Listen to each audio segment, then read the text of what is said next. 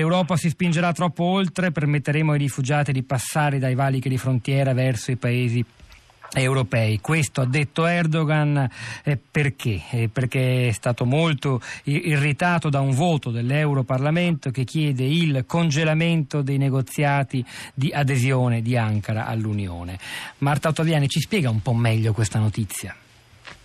Sì, anzitutto c'è da sottolineare una cosa, che purtroppo l'Europa, firmando quell'accordo, a mio personale modo di vedere vergognoso sotto molti aspetti, si è resa sostanzialmente vulnerabile ai ricatti di Erdogan, che, ricordiamolo, è dal 2009 che ha usato l'emergenza migranti e lo sforzo comunque umanitario che la Turchia ha compiuto con il malcelato intento di muovere guerra a Bashar al-Assad.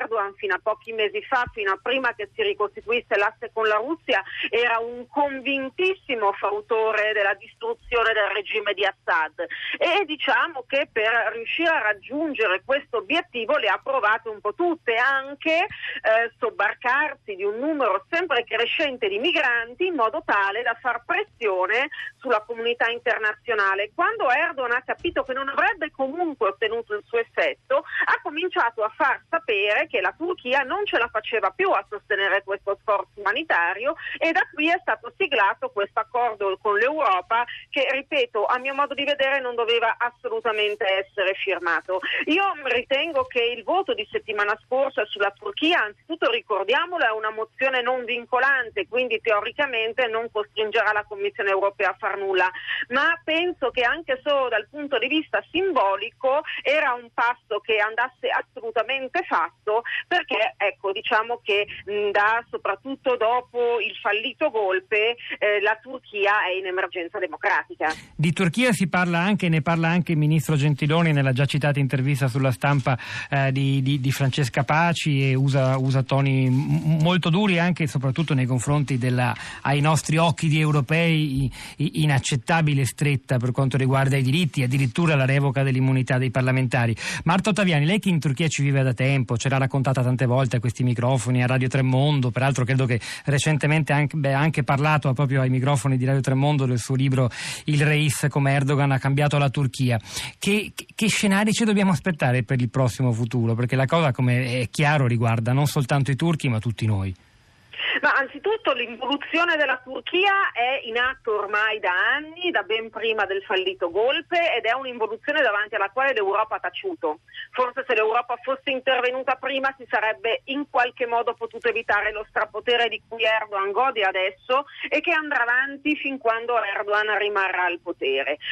Lo scenario è quello di una Turchia sempre più instabile, sempre più ondivaga nelle alleanze internazionali, dove sicuramente né l'Europa né il buon senso risultano essere una priorità del Presidente della Repubblica in questo momento. Erdogan ora è, direi completamente indipendente dalla nuova sintonia che si è venuta a creare con Mosca, e sta corteggiando, io direi anche con grande insistenza, l'amministrazione Trump per poter costituire una nuova alleanza anche con col nuovo corso della Casa Bianca, dopo essersi detto deluso dalla presidenza di Barack Obama, che però, ricordiamolo, gli ha dato fin troppe licenze, soprattutto l'ex segretario di Stato Hillary Clinton, soprattutto per quanto riguarda la politica estera, ha lasciato la Turchia un po' troppo a briglia sciolta, con i risultati che vediamo oggi sotto gli occhi. Ed è realistica questa speranza, questo auspicio di Erdogan di vedere in Trump, se non un alleato, comunque